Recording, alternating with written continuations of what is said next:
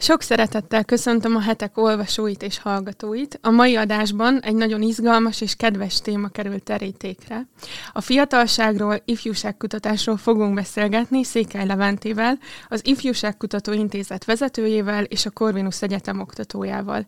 Én Kovács Mogosi Orsolya vagyok, a hetek vendégszerzője és a Klimapolitikai Intézet kutatója. Szia Levente! Köszöntelek a stúdióban! Köszönöm szépen a meghívást, én is köszöntöm a hallgatókat. Mm, generációkutatás, ifjúságkutatás, evezzünk egy picit személyesebb vizekre. Mióta foglalkozol generációkutatással? Mondhatnám azt is, hogy amióta az eszemet tudom, de ez így nem lenne teljesen igaz. Viszont az igaz, hogy már az egyetemi képzésem alatt gyakorlatilag ez volt az a téma, ami a úgymond közel állt hozzám, illetve hát ez volt az a, a téma, amit választottam, amikor a szakdolgozatomat írtam. A témavezetőm két témát kínált fel nekem, az biztos volt, hogy őt választom, mert hát egyrészt nagyon szimpatikus volt, másrészt pedig az a szakmai tudás, ami megvolt nála, az nagyon imponált nekem és azt mondta, hogy két témával tud úgymond szolgálni, amivel kapcsolatban lehetne szakdolgozatot készíteni. Az egyik téma a valóságsók voltak, a valóságsók elemzése.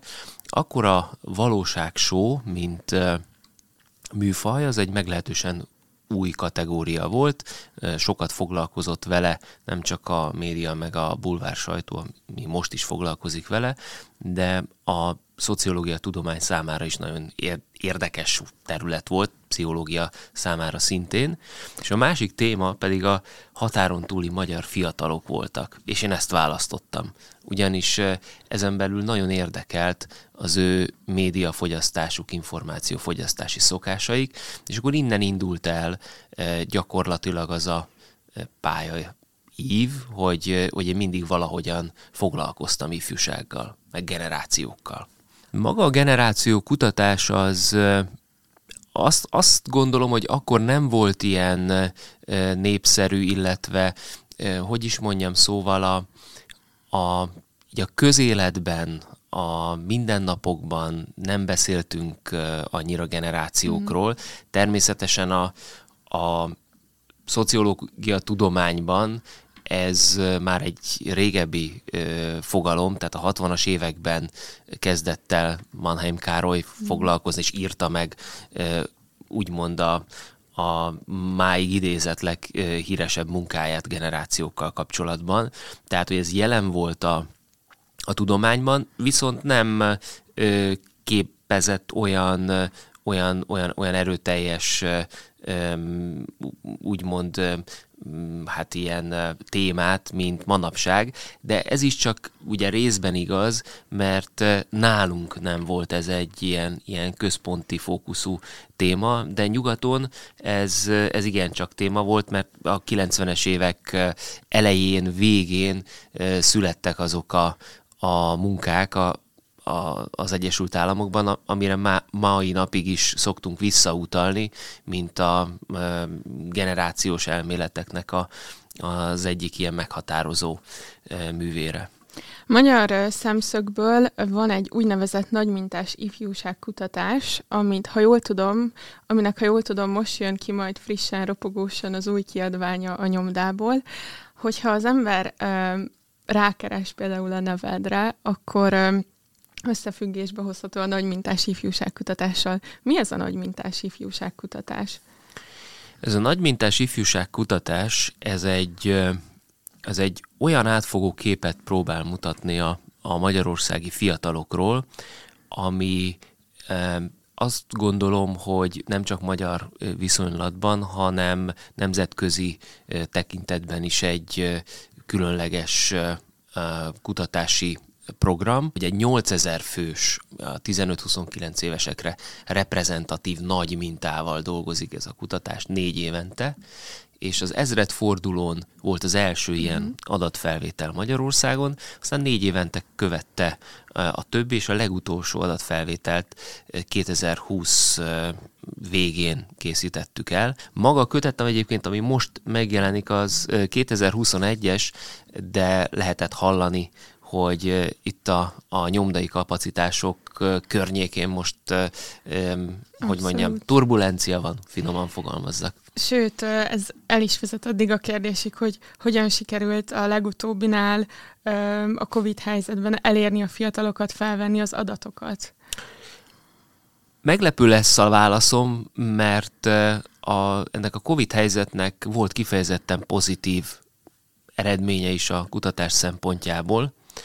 A, az egyik nagy problémánk az ilyen jellegű kutatásokkal, ahol úgynevezett címlistával dolgozunk, tehát a kérdezőbiztosaink névre és címre mennek ki, hogy pont ez a, a 10-20 éves korosztály az, amelyiknél a lakcímkártyán szereplő cím és a valós cím, ahol ténylegesen úgymond életvitelszerűen élnek, azok a legkevésbé felelnek meg egymásnak. Viszont a COVID helyzet teremtett egy olyan lehetőséget számunkra, hogy jóval kedvezőbbek voltak azok a statisztikák, hogy mennyi címet sikerült a, az első mm. felkeresésre megtalálnunk, megtalálnunk ott a, a lakcímkártyán szereplő ö, ö, embert, illetve hát a címlistában szereplő emberünket. Szóval hogy tulajdonképpen ebből a tekintetből egy kifejezetten pozitív eredménnyel járt, más tekintetben meg természetesen sokkal nehezebb, sokkal lassabb volt az adatfelvétel, mondhatni másfélszer, kétszer annyi időbe került, mint korábban. Nyilván itt is voltak megbetegedések, volt olyan, hogy, hogy egy egész kérdezőbiztosi csoport hm. esett ki, akiket lehet helyettesíteni, szóval hogy nem volt egyszerű. Te már az elejétől bekapcsolódtál ebbe a projektbe? Nem, hát akkor még én elég kis hal voltam, amikor elindult az ezeret fordulón a kutatás. Én tulajdonképpen dolgoztam már a 2001-es külhoni uh-huh. adatokból, és aztán később dolgoztam a többi adatbázisból, viszont igazán a munkába akkor kapcsolódtam be, amikor 2012-ben az egész kutatásnak a vezetését átvettem, és azóta gyakorlatilag én vezettem a kutatást, és így is zártuk a, a 2020-ast is. Ugye ez a kutatás, ez igyekszik a, a fiatalokat úgy egészében vizsgálni, tehát azokat a területeket, amelyek fontosak a ifjúsági életszakaszban azokat mind vizsgálja. Tehát a családalapítás gyermekvállalástól kezdve a, az oktatási helyzeten, munkapiaci helyzeten, át a szabadidős terekig, elfoglaltságokig, politikai nézetekig igyekszünk mindent vizsgálni. Akkor tegyük ezt egy olyan keretbe, hogy mik azok a dolgok, amik az elmúlt húsz év alatt változtak, mik azok, amik állandók maradtak, és mit várhatunk a jövőtől. Van-e olyan dolog, ami, ami szignifikánsan különbözik az utolsó adatfelvételtől? Hogy ne volna, tehát a, a úgymond a trendek azok hiszen ez a kutatás alapvetően uh-huh. trendelemzésre szolgál. A trendek azok egyes úgymond ilyen tématerületeken meglehetősen egyértelműek. Tehát például, de ez teljesen evidens lesz, a számítógép használat, otthoni internettel való ellátottság, okostelefon penetráció, az például egy nagyon látványos fejlődésen ment keresztül a, a, az utóbbi úgymond tíz évben, és vannak olyan részek, amik, amikre már az ezeret fordulón rákérdeztünk, tehát például, hogy használ-e internetet. Nagyon jól látszik az, hogy, hogy hogyan alakultak ezek a trendek. Vannak más trendek, amelyek úgymond hullámzóak, és e, ezekben a hullámokban látjuk a, az általános gazdasági uh-huh. helyzetnek a, a lenyomatát, úgymond. Tehát, hogy például ilyen, ha ö, azt nézzük, hogy a fiatalok milyen problémacsoportokat azonosítanak a, az ifjúsági életszakaszban nemzedékükre, generációjukra vonatkozóan milyen problémákat látnak legégetőbbnek. Itt például megfigyelhetjük azt, hogy, hogy mondjuk így a, a, az utóbbi évtizedben, ugye a gazdasági pénzügyi világválság után, hogyan változott a, a, a probléma érzékelésük, hogy a konkrét problémák azok visszaszorultak, tehát például a munkanélküliség hm. az, az egy ilyen top probléma volt a 2008-as, 2012-es adatfelvételnél. 2020-ban ez a e, probléma, ez már úgymond nem olyan e, égető, viszont ez azt is jelentette, hogy más probléma e, csoportok meg felértékelődtek, tehát fontosabbak lettek. Ilyen például a, a úgymond a, a kilátástalanság, céltalanság, hmm. bizonytalanság része, amit ami korábban nem volt ilyen erős, és ez arra utal, hogy hogy úgymond a, a gazdasági létfeltételek azok egyre inkább biztosítottak mm-hmm. az ifjúság számára, és ez ugye jelent egyfajta biztonságot nekik, viszont az, hogy, hogy mit kezdjenek az életükkel, milyen célokat kövessenek, ott viszont látszik probléma. És ezt a hát mondhatjuk úgy, hogy jólét tulajdonképpen meg lehetőségek tárháza. Ezt a COVID nem befolyásolta?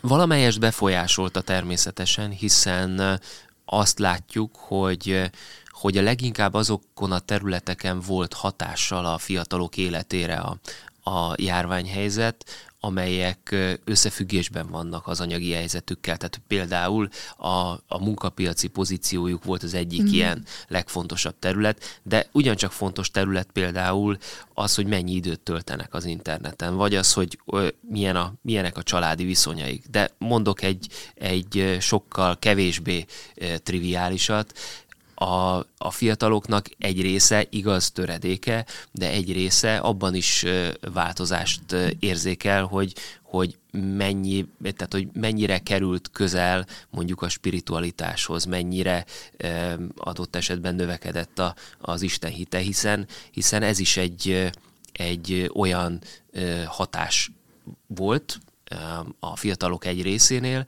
ami a mm, COVID következtében hát nem tudom, szembesültek vagy éreztek.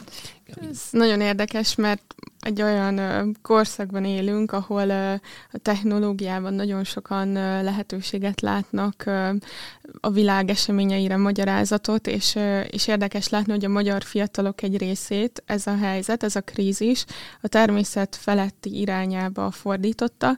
Van esetleg különbség a között, hogy ki honnan származik, hogy milyen lehetőségek közül jön a, a természet feletti iránt való nyitásban? Ö, igen, természetesen van. A, ezt a kötetben vizsgáljuk is, van egy, egy vallás fejezete a kötetnek. Ebből például láthatjuk, megtudhatjuk azt, hogy ugye ebben a, a, az elmúlt húsz évben a, ez egyházi úgymond előírásokat követő, vagy az egyház egyháziasan vallásos, így hívjuk ezt szakterminológiával, szóval az egyháziasan vallásos fiataloknak az aránya az csökken. És ez a, a csökkenés, ez egy, ez egy, ez egy folyamatos, úgymond trendszerű csökkenés. Itt elég jelentősek a különbségek Magyarország uh-huh. és a külhoni magyar régiók tekintetében. Tehát a külhoni régiókban mondhatjuk azt, hogy sokkal vallásosabbak a fiatalok, mint, mint Magyarországon. A másik, ami érdekes dolog, hogy 2016 és 2020 vonatkozásában látunk egy, egy, egy elég jelentős növekményt a, a magam módján vagyok vallásos kategóriában, és, és én ennek tudom be, hogy például a járványnak volt ilyen hatása, hogy, hogy egész egyszerűen a fiataloknak egy jó része elkezdett érdeklődni a, a, a spiritualitás, a vallás, a természet fölötti irányában.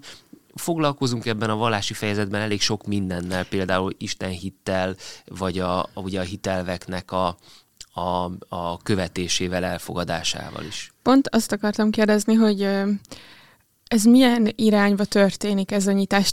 A, az ifjúság körében van egyfajta keresés. Uh-huh. Tehát, hogy, hogy keresik a, a, a válaszokat, szeretnének szilárd, úgymond kapaszkodókat ebben a világban, hiszen azt érzékelik, hogy hogy a körülmények azok gyorsan változnak, ez teremt egyfajta bizonytalanságot a generációkban, a saját életükben is, és nagyon szükségük van ezekre a kapaszkodókra. Nagyon érdekes például, hogy, hogy, hogy a kiszámíthatóság, meg a biztos alap az mennyire fontos a, a fiataloknak.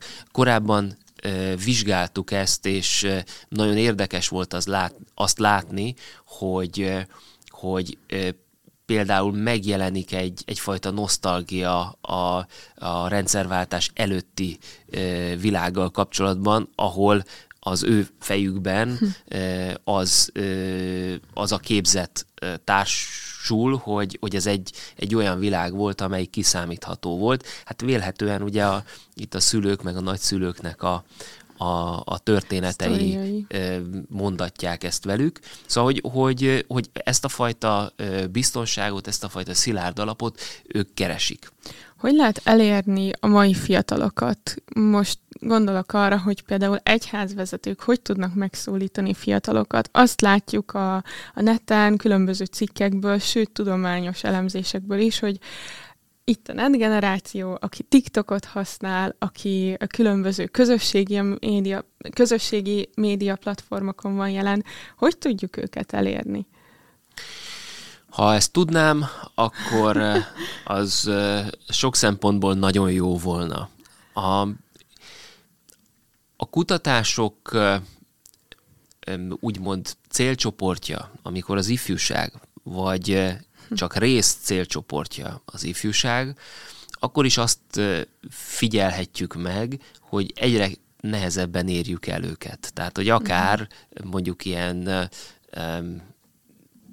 kérdőívekkel például. Tehát ez, ez, ez az utóbbi úgymond évtizedekben nagyon sokat jelentősen romlott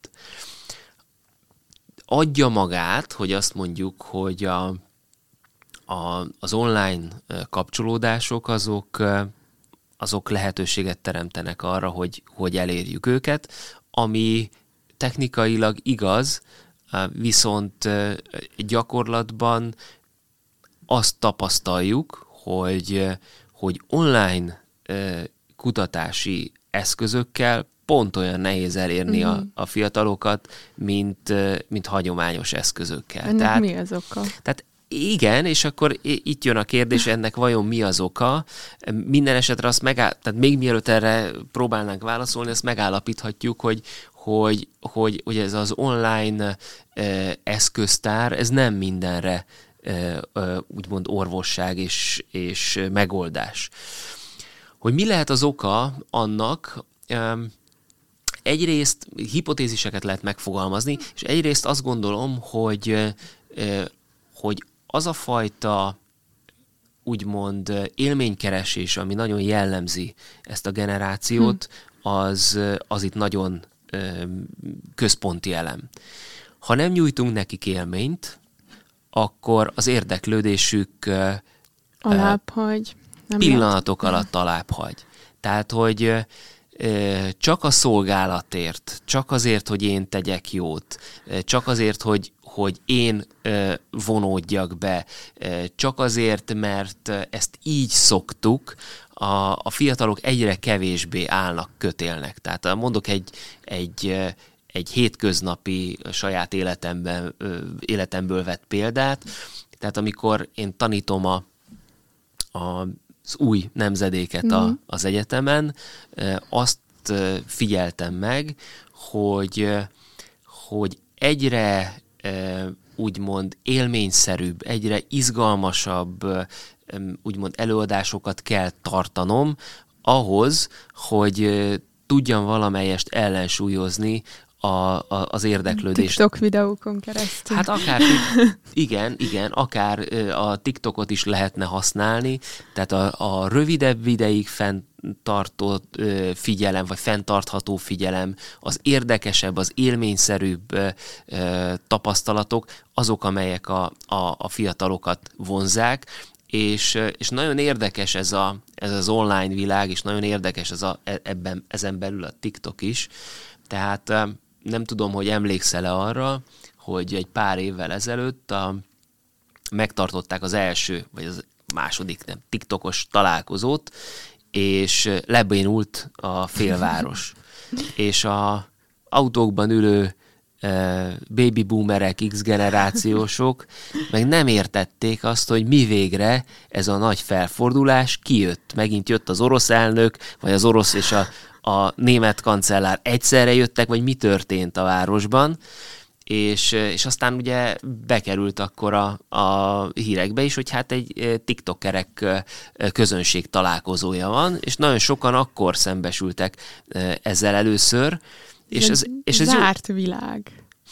A zárt világ, én azt mondom, hogy, hogy itt van egyfajta ilyen, ilyen generációs szakadék, vagy, vagy elválás, tehát hogy nem, nem látják egész egyszerűen a, az idősebbek ezt a világot, és amikor mi a hagyományos eszközeinkkel közelítünk feléjük, akkor nem érjük el, de azt azért föltenném így magamnak is kérdésként, hogy, hogy attól még, hogy, hogy használjuk ezeket a, a, az eszközöket, és a régi üzenetet akarjuk eljuttatni mm-hmm. hozzájuk, meg a régi tartalmat akarjuk eh, közvetíteni, eh, az eh, elegendő-e?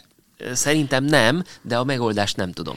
Úgy erre az eseményre emlékszem azért, mert szembe jött velem a sajtóban, vagy a hírfolyamban, és hát én a 20-as éveimben járok, de én is úgy álltam ott a dolog előtt, hogy hát ez meg mi? Úgyhogy nem is kell sokkal idősebbnek lenni ahhoz, hogy az ember meglepődjön, vagy ne értse ezeket a közösségeket, meg az online térbe folyó dolgokat. Ami nagyon megragadott, hogy említetted, hogy nem annyira tesznek a, a mai fiatalok dolgokat csak úgy szolgálatból.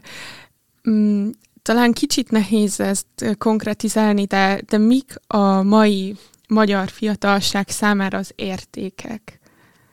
Valóban nehéz a, itt, itt, itt a szolgálatnál arra utaltam, hogy hogy úgymond annak ellenére, hogy nagyon komoly lépéseket tettek, uh-huh. úgymond a, a iskolák, kormányzat, hogy, hogy önkénteskedjenek a fiatalok ugye ezzel a, a közösségi szolgálattal, egyebekkel, annak ellenére nincs olyan, olyan kiugró uh-huh. tettvágy e tekintetben a fiataloknál, mert az, az ténykérdés, hogy vannak úgymond önkéntesek, meg meg látszik az, hogy, hogy, hogy a fiatalok amúgy egy csomó mindent fontosnak tartanak, ami, amire mondhatjuk azt, hogy érték, tehát hogy fontosnak tartják a környezet védelmét például, fontosnak tartják a, a, az egészségügy fejlesztését, mm.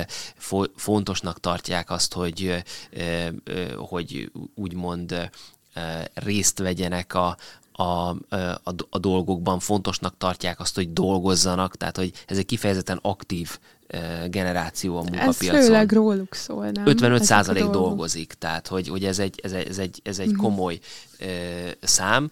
Más tekintetben azt látjuk, hogy kifejezetten konzervatív, uh-huh. úgymond értékvilágot hordoznak. Tehát, hogy például a, a család fontossága az első helyen áll. Az, hogy házasságban szeretnének élni, hogy gyermekeket szeretnének. Ez is egy, ez is egy általános trend a fiatalok körében. Hozzáteszem, hogy, hogy ezek, ezek értékként vágyként, elképzelésként uh-huh. jelen vannak, viszont valóságként meg úgymond egyre kevésbé ennek az életszakasznak a sajátja, például az, hogy családot alapítsanak. Akkor mondjuk tizen, a 16-os eredményekhez képest növekedett a házasságot kötni vágyók és gyermeket vállalók száma, vagy nem tudjuk, hogy igazából mennyi valósul meg ezekből a vágyakból, amiket ők ott mondanak. Ezt azt mondanám, hogy tartósan erős az, hogy gyermekeket szeretnének, házasságban szeretnének élni. A statisztikai adatokban, hogy történetesen hányan, vagy milyen arányban élnek házasságban, ott, ott azt látjuk, hogy volt növekmény 2016-hoz képest, ez azonban még a nagy minta ellenére is azt mondjuk, hogy hiba határon belül van, 10%-ról 11%-ra változott, de hogyha azt mondjuk, hogy az ezredforduló majdnem kétszer ennyien voltak hmm. házasok, akkor, akkor azt érzékeljük, hogy itt, itt a, a úgymond ebben a 20 éves időintervallumban azért csökkenés volt a, a házasságok arányában, és tulajdonképpen ez az egyedülálló, egyedülélő életmód, ez, ez növekedett, ez szépen lassan, de egy folyamatos növekményt produkált trendekhez szeretném behozni még itt a környezetvédelmi és klímakérdéseket, és visszautalva az érték központúságra, az értékekre. A klímaváltozás, környezetvédelem, ezt a nemzetközi hírekből is látjuk, főleg Greta Thunberg, svéd aktivista megjelenése után, hogy nagyon fontos lett, mondhatjuk így, a világ fiataljai számára, és amikor ez az egész így belobbant a médiában, akkor hallottunk erről az úgynevezett OK boomer jelenségről. Hát ez nem egy pozitív megnevezés az idősebbeknek. Akár így a, a klímás kontextusban, akár tágabb értelmezésben, van-e még tisztelet a fiatalokban az idősebbek felé? Megjelenik ez úgy, mint egy érték? Határozottan igen. A, ugye itt ez a csak a hallgató kedvéért, akik nem találkoztak ez az OK Boomer kifejezéssel, ez egy egyfajta ilyen lesajnáló kritika a, az ifjúság részéről az idősebbek felé, ugye itt a boomer arra gondol, hogy sok tekintetben a világ vezetőit adják ma még, illetve hát a mostani fiataloknak a nagyszülei mm-hmm. generációja körülbelül ez, és sokszor őket hibáztathatják, hogy milyen a mai világ, hiszen a fogyasztás felpörgése, a úgymond a az életmód, az életmód, pazarlás. igen, a pazarlás, az, az, az mind köthetők ezekhez a, a generációkhoz, akiknek ugye van pénzük is fogyasztani, és meg is teszik, és egyfajta ilyen, egyfajta ilyen fricskaként és kritikaként jelenik meg, hogy, hogy úgymond a, a, az ifjúságnak a jövőjét azt hát az ő tevékenységük azt úgymond beárnyékolja, vagy, vagy ellehetetleníti. És és, és ez, a, a, ez a feszültség úgymond megjelent, jelen van, egy kicsit a Covid járvány ezt így elfette, vagy, vagy, vagy talán el is mosta, hiszen a generációkon, generációk közötti szolidaritás az nagyon erősen megjelent. Kicsit a... úgymond ezt a szakadékot áthidalta a Áthidalta, COVID? így van, feltöltötte, mondhatjuk így is, hiszen úgymond az idősek védelmében azért itt nagyon sok helyen megmozdultak a fiatalok, bevásároltak, nekik segítették őket, egyébek betartották a, a karantén szabályokat, és úgymond ez, ez a, ezt a részét látjuk, a, ahogy van egyfajta ilyen feszültség. Másrészt viszont, amikor arról kérdezzük a, a fiatalokat, hogy e, mik a, a úgymond milyen asszociációik vannak az idős emberekkel e, kapcsolatban, akkor, e, akkor nagyon sokszor megjelenik nagyon erősen a, a szeretet, a nagymamák képe, tehát a családi kötelékek, tehát hogy, hogy, hogy nem a feltétlenül és elsősorban a konfliktus az, ami, ami eszükbe jut, hanem, hanem, hanem sokszor ez a, ez a harmónia. És kik ennek a generációnak a példaképei? Szerintem ez egy nagyon izgalmas kérdés, mert olvastam még korábban a Szürke Hattyúk című könyved, ahol már megjelentek a környezetvédelmi aktivisták, um, ők feljebb csúsztak, lejjebb, kik, kik azok, akiket követnek a mai fiatalok, mint példaképek? Hát, hogyha a fiataloktól azt kérdezed meg, hogy kik a példaképeik, akkor erre egy elég határozott választ kapsz, hogy a példaképek alapvetően a családból jönnek. Uh-huh. Tehát anyukám a példaképem, apukám a példaképem, a nagybátyám a példaképem, tehát hogy az, a példaképeknek a, a nagy része az, az családból jön.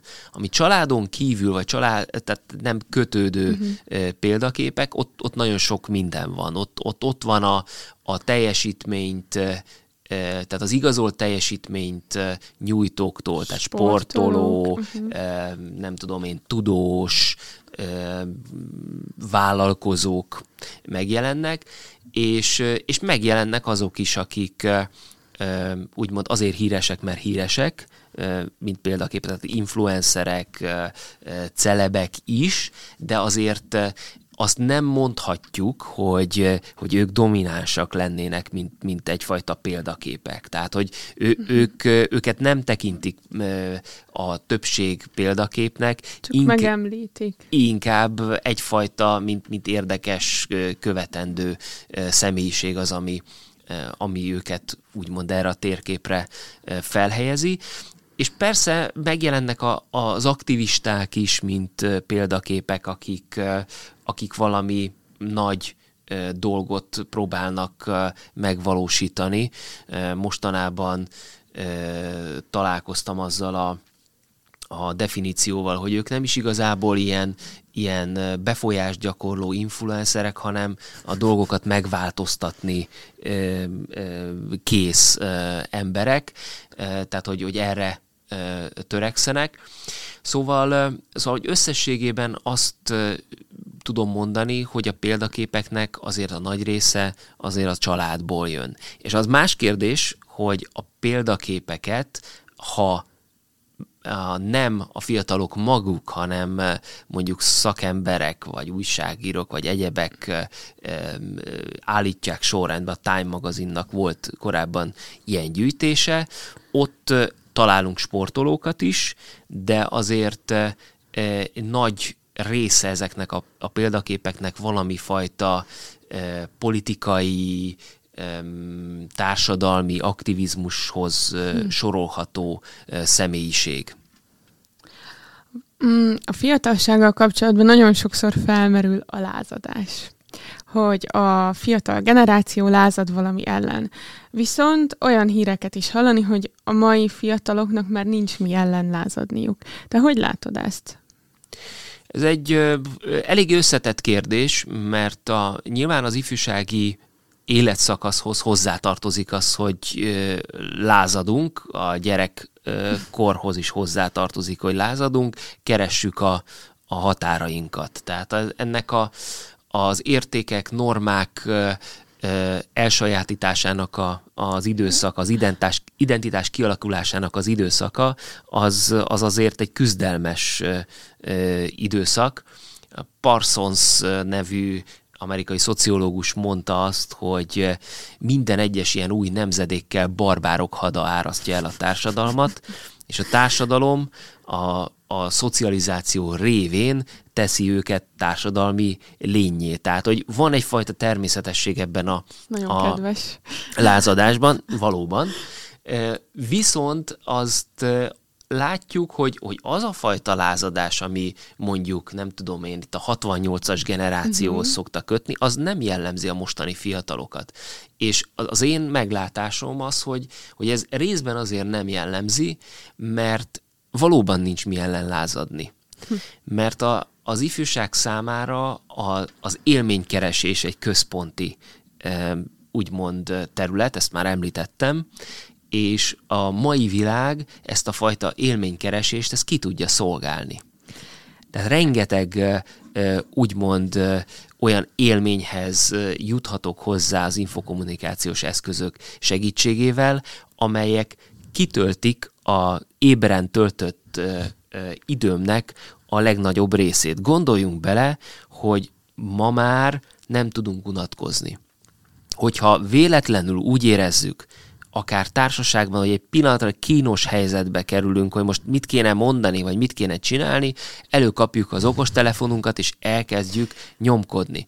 És ez a fajta úgymond hát nem tudom, pótcselekvésnek, vagy csak egész hát. egyszerűen úgymond tartalomfogyasztásnak nevezzem, ez, ez folyamatosan ott van velünk. Nem tudom, hogy a hallgatók közül járt-e valaki úgy, én nagyon sokszor jártam úgy, hogy meg akartam nézni, hogy mennyi az idő, ezért a zsebemben nyúltam, elővettem a telefonomat, kinyitottam, nyomkodtam, valószínűleg eltelt egy kis idő, visszatettem. Már nem is volt az idő. Nem az, hogy nem annyi volt, mikor le, letettem a telefonomat, jutott eszembe, hogy hoppá, csak az időt nem néztem meg. Szóval, hogy, hogy, hogy ez, a, ez a világ, ez a, a körülöttünk lévő rengeteg élmény, ez tudja azt nyújtani számunkra, hogy, hogy úgymond kevésbé akarjunk lázadni. Ez egyébként hmm. amúgy meg látszik, hogy a, a kutatási adatok is azt mondják, hogy a, a fiataloknak a, a nagyobbik része az elfogadja azokat a, az életeszményeket, ahogyan a szülei élnek. Elfogadja a szüleinek a politikai nézeteit is. Tehát, hogy ilyen szempontból sincs lázadás. Pont az jutott eszembe, hogyha ennyire kitölti a, nem csak a média, hanem az, az okos kütyük, a, a fiatalság, meg sajnos szerintem nem csak a fiatalság napjait, perceit, ebből fakad-e az érdektelenség a közélet és a politikai ügyek iránt? Van -e itt összefüggés? Valószínűleg van összefüggés, bár azt kell mondanom a, a nagymintás ifjúságkutatás trendjei alapján, hogy, hogy tartósan nem érdeklődnek a fiatalok a politika iránt. Én itt megmerek fogalmazni egy másik hipotézist is, hogy nem csak ez az oka, hanem az is az oka, hogy a politika az a fiatalok számára a pártpolitikát jelenti. Tehát az iszabbirkozás, sárdobálás ja, kategóriája. Tehát az, hogy mondjuk közös ügyeinkről érdemi vitát folytassunk, ez, ha megkérdezzük a fiatalokat, hogy mi a politika, valószínűleg nem ezt a definíciót adják, hanem azt a definíciót, hogy itt a kormány meg az ellenzék, ezek folyamatosan uh-huh. egymást kritizálják, és nem csak kritizálják, hanem gyakorlatilag szidják. Végéhez közeledünk sajnos a, a beszélgetésnek. Tudom, hogy nehéz kérdés, nehéz megválaszolni, de mit várhatunk a, a jövőben, a jövő fiatalaitól, akár az alfáktól, a következő generációtól, miben lesznek mások, ha mások lesznek? Ez egy nagyon izgalmas kérdés, ugyanis a, a, én egy kicsit azt gondolom, hogy, hogy itt a, az információs társadalom úgymond eh, kibontakozását követően olyan irgalmatlan nagy különbség nincsen a, a generációk között úgy, úgymond a fővonalakban, hiszen már úgymond a 90-es évek generációját is, ugye Z generációra mm. is olyanokat szoktunk mondani, hogy hát ők is olyanok, mint a, a megelőző Y generáció, csak jobban, csak többet. Mm-hmm. Az egy generációnál elég kevés úgymond meghatározó tényező, hogy azt mondjuk rájuk, hogy, hogy ők azok, akik már nem ismerték az okos telefonok előtti világot. Hát jó, de én azt gondolom, hogy ez, ez, ez kevés. Ennél a, az új generációnál biztos, hogy kérdés lesz, hogy például a, a most napjainkban e, még e, igencsak tomboló jelenlévő koronavírus járvány milyen távlati hatásokat mm. okoz. Ugye most gyakorlatilag van egy olyan ifjúsági csoport, aki mm, hát ebben az időszakban kezd el dolgozni. És akkor itt, itt van egy csomó nagyon érdekes sztori, hogy fölvették valahova gyakornoknak, mm, nem, nem találkozott ember. Igen, nem, nem találkozott emberrel. Akkor úgy ö, vizsgázott le, úgy szerzett diplomát, hogy, ö, hogy hogy tulajdonképpen a korlátozások miatt teljesen eltért a, a korábbiaktól. Akkor a, nem tudom én, úgy kezdte el az első osztályt, hogy gyakorlatilag többet volt otthon, mint a, az iskolában. Szóval ez a saját úgymond életemben is látom, hogy például most voltunk egy olyan dilemma előtt, hogy a, a, a kicsiket, négy gyermekem van, és a kicsik azok ikrek, hogy engedjük-e iskolába. Most fogják betölteni a, a hatodik életévüket mm-hmm. tavasszal, és az volt a, az én álláspontom, hogy, hogy ne engedjük, hiszen az utóbbi időszakban gyakorlatilag nem is jártak ö, ö, óvodába. Nem voltak ovisok sem. Tehát igen, tehát hogy egyből bekerülni egy, egy, egy nagyon szabályozott közegbe, az meglehetősen nehéz. Szóval, hogy az a kérdés, hogy ezeknek a, a dolgoknak például lesz-e olyan hatása, ami később is megmarad uh-huh. ennél a nemzedéknél, és tudjuk őket azonosítani. Na igen, ők voltak azok, akik abban az időszakban eh, már ha remélhetőleg nem is lesz járvány, de a hatásait Így van. még ö, érezzük. Hát nagyon izgalmas a téma, egy állandó téma mondhatjuk úgy. Nagyon köszönöm, hogy a, a vendégünk voltál, köszönöm a beszélgetést. Köszönöm szépen én is.